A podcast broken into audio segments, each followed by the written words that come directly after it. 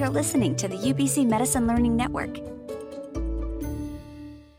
So, how do you stay connected as a primary care team in the middle of this pandemic as you're shifting to minimizing face to face interactions and many of us are having to self isolate and work from home?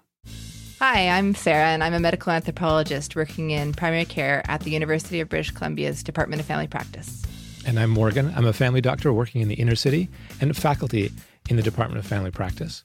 We're both part of the Primary Care Innovation Support Unit, or the ISU. This is Primary Care in a Pandemic. In this episode, we'll explore how to stay connected. So, UBC's ISU has been set up to help with changes in primary care.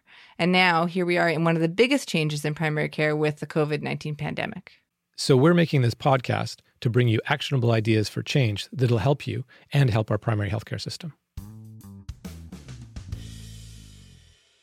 In the ISU, a focus of our work has really been supporting teams and team based care in primary care.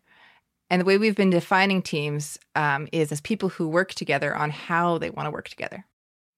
And now maybe some of your team or you are working from home because maybe you've got kids at home. Or maybe you're home because you have to self isolate.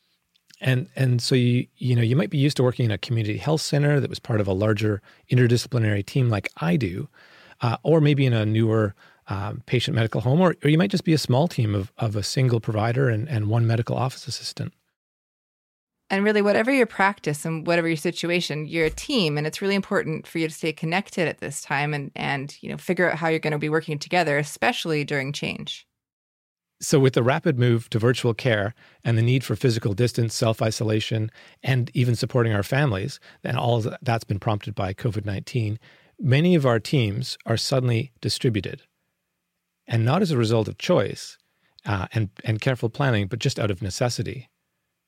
So, for many of us and, and for our patients too, this is a massive change. And we've heard from you that change is really hard. Um, you know, people are isolated, they're stressed out, not just worried about how to manage care in the pandemic, but also how to stay connected as a team, um, how to balance all of the different commitments you might have with family and, and things outside of work. So, really, a lot has changed over the last weeks. So, now that you and your team are working virtually, or at least very differently, how can you stay connected and support each other in this time? So, we have three ideas today that we think would be helpful to keep you connected with your team during this pandemic. And the first one is really around kind of communication and how you're how you're communicating with your team and with other providers. And and really in, in times like this it's important to maintain a sense of team and maintain clear communication pathways. It doesn't just work to to make everything virtual all of a sudden and then you're just emailing.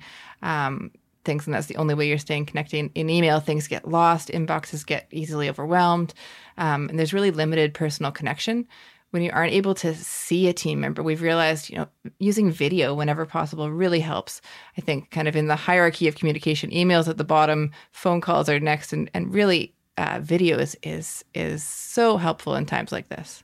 That's that's totally true sarah. The the body language part of it i mean we've worked virtually a lot way before this, and and having that body language, that connection is is super uh, important to to know sort of how people are reacting with patients, but also with the rest of the team.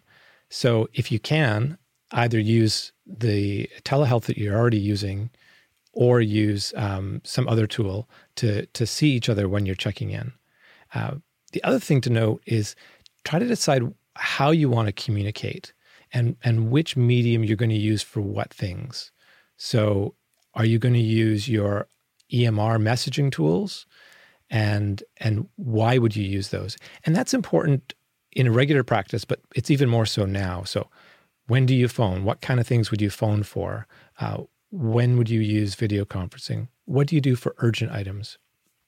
Is texting to say a 911 or, or um, is it is it the phone call with voice? And I think one of the things we've realized, like in our team with you, um, if there's something urgent that comes up that we want sort of immediate feedback on, we've decided text is the the platform that we're using. Otherwise, we have other things that we we use for different kinds of communication. But having that conversation and and knowing sort of what's the best way to reach out yeah. is really important. Yeah, I, for for me, especially if I'm seeing patients, the text actually works really well because I can I can prioritize it without totally disrupting a visit with a patient. Face to face or virtual. And um, and if the same thing's happening within your EMR, you can do that with your team. But just knowing which works is really important. And another thing to think about, I think, if you're if you're moving to virtual appointments and and thinking about how your team is communicating, if you have capacity, also think about, um, you know, is there a team member or a resource that you can refer um, your patients to when they have met, uh, they might have less experience with or, or access to technology. Yeah, that's a really good point. You know, the next thing that I wanted to bring up was, I mean, talking about change. This pandemic is is a big shift, and and we've heard that from a bunch of you that you know it, it just it's sort of your world's upside down right now. And and my practice is upside down too. And recognizing that this is different for all of us both at work and at home is really important. And while we're crunched in primary care we also need to make that space to have the conversations and be flexible with with everybody to figure out what's going to work and what's not going to work and I think uh, we've had a couple examples of that in our team. I mean, one thing is these these uh, recording sessions we're doing this over over zoom in our own home offices and i realized like having my kids at home does not work for recording um, so we moved these an hour ahead um, so that it's the time when they're out for walks and they're not they're not in the house. We did the same thing with we had some lunch hour meetings and I realized my 3-year-old has like 45 minutes of FaceTime with her teacher right now every day that's that happens to be between 12:30 and 1:15 and if we don't have both myself and my partner down there sort of managing that. My six year old also needs to be kind of given a task during that time. And it's so much easier if we can both be available there. So in our team, we've kind of, I've, I let Morgan know that and we shifted stuff around so that from 1230 to 115, I'm kind of doing that piece of my day now. And the same thing, you know, doing that in the context of um, eh, the clinic, that might mean you've got to change your sort of time you're closed for lunch so that somebody who is staffing the the phone or email is able to be present with uh, with their family at home because so many of us are becoming homeschool teachers. So having that flexibility and talking about what those things are and when they might be during the day and the week, uh, we're going to have to shift our practices, and I, that will make a huge difference. It seems like a small change, but it'll make a huge difference for the, the whole team and how we're working together.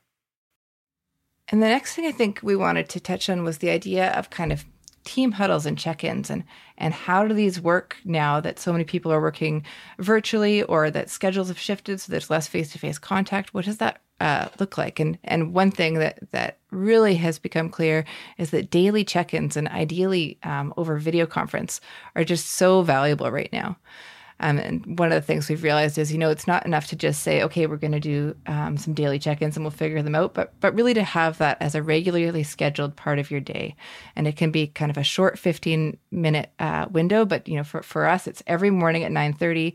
We're connecting as a team. Exactly, and I think small small teams have done this ad hoc in the office, uh, just checking in as you walk through the door and saying hi and what's going on, and larger teams community health centers are starting to implement these in practice in person. But now that we're all shifting to virtual, um, you know, it's super important. So I was this morning. I had my check in with the clinic, uh, just 15 minutes. Uh, I was virtual. Some people were still in the clinic, and we have a distributed group now with a skeleton crew in the in the office. But it's just a way for us to get up to date on what's changed. What are some of the new policies that were, were drafted, you know, yesterday that we now have to think about. Uh, what's the flow in the practice? Who's sick? Who's available? Who's isolated because they were working at the hospital? Like all that stuff can come up really quickly and just help people know where they're at. And also the social side of things. When we do the check ins, we always make sure we take some time just to sort of see how are we doing? What's the funny story from last night? Um, you know, just to sort of stay connected. And that that intentional space is really important. And when you're not seeing people face to face in the office between patients, you don't see them at all to do that. So making some time in the day in a huddle is super super important.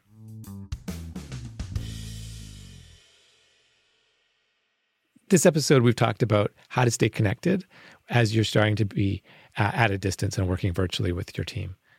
And we, we covered a couple of things. We talked about how to think about different communication pathways within the team and how to clarify what you'd use for urgent and, and how you'd use some of the other pieces.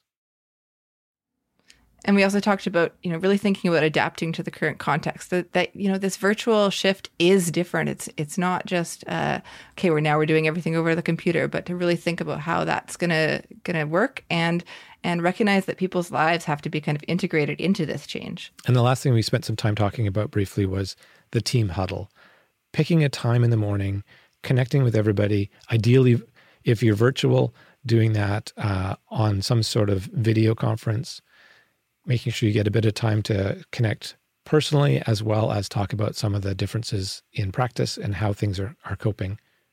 And so, what we hope you can do is take one of those three things and apply it over the next week and see how it works. Well, that does it for us now. We'll be back next time. Thank you for listening, and we hope this has been useful for you. We really want to help here so that we can all get through this together. And we've realized, you know, what the ISU does well is respond to questions that come from the community. So if you have any suggestions, please contact us. Um, the email's in the episode show notes. It's isu at familymed.ubc.ca, and we hope to hear from you.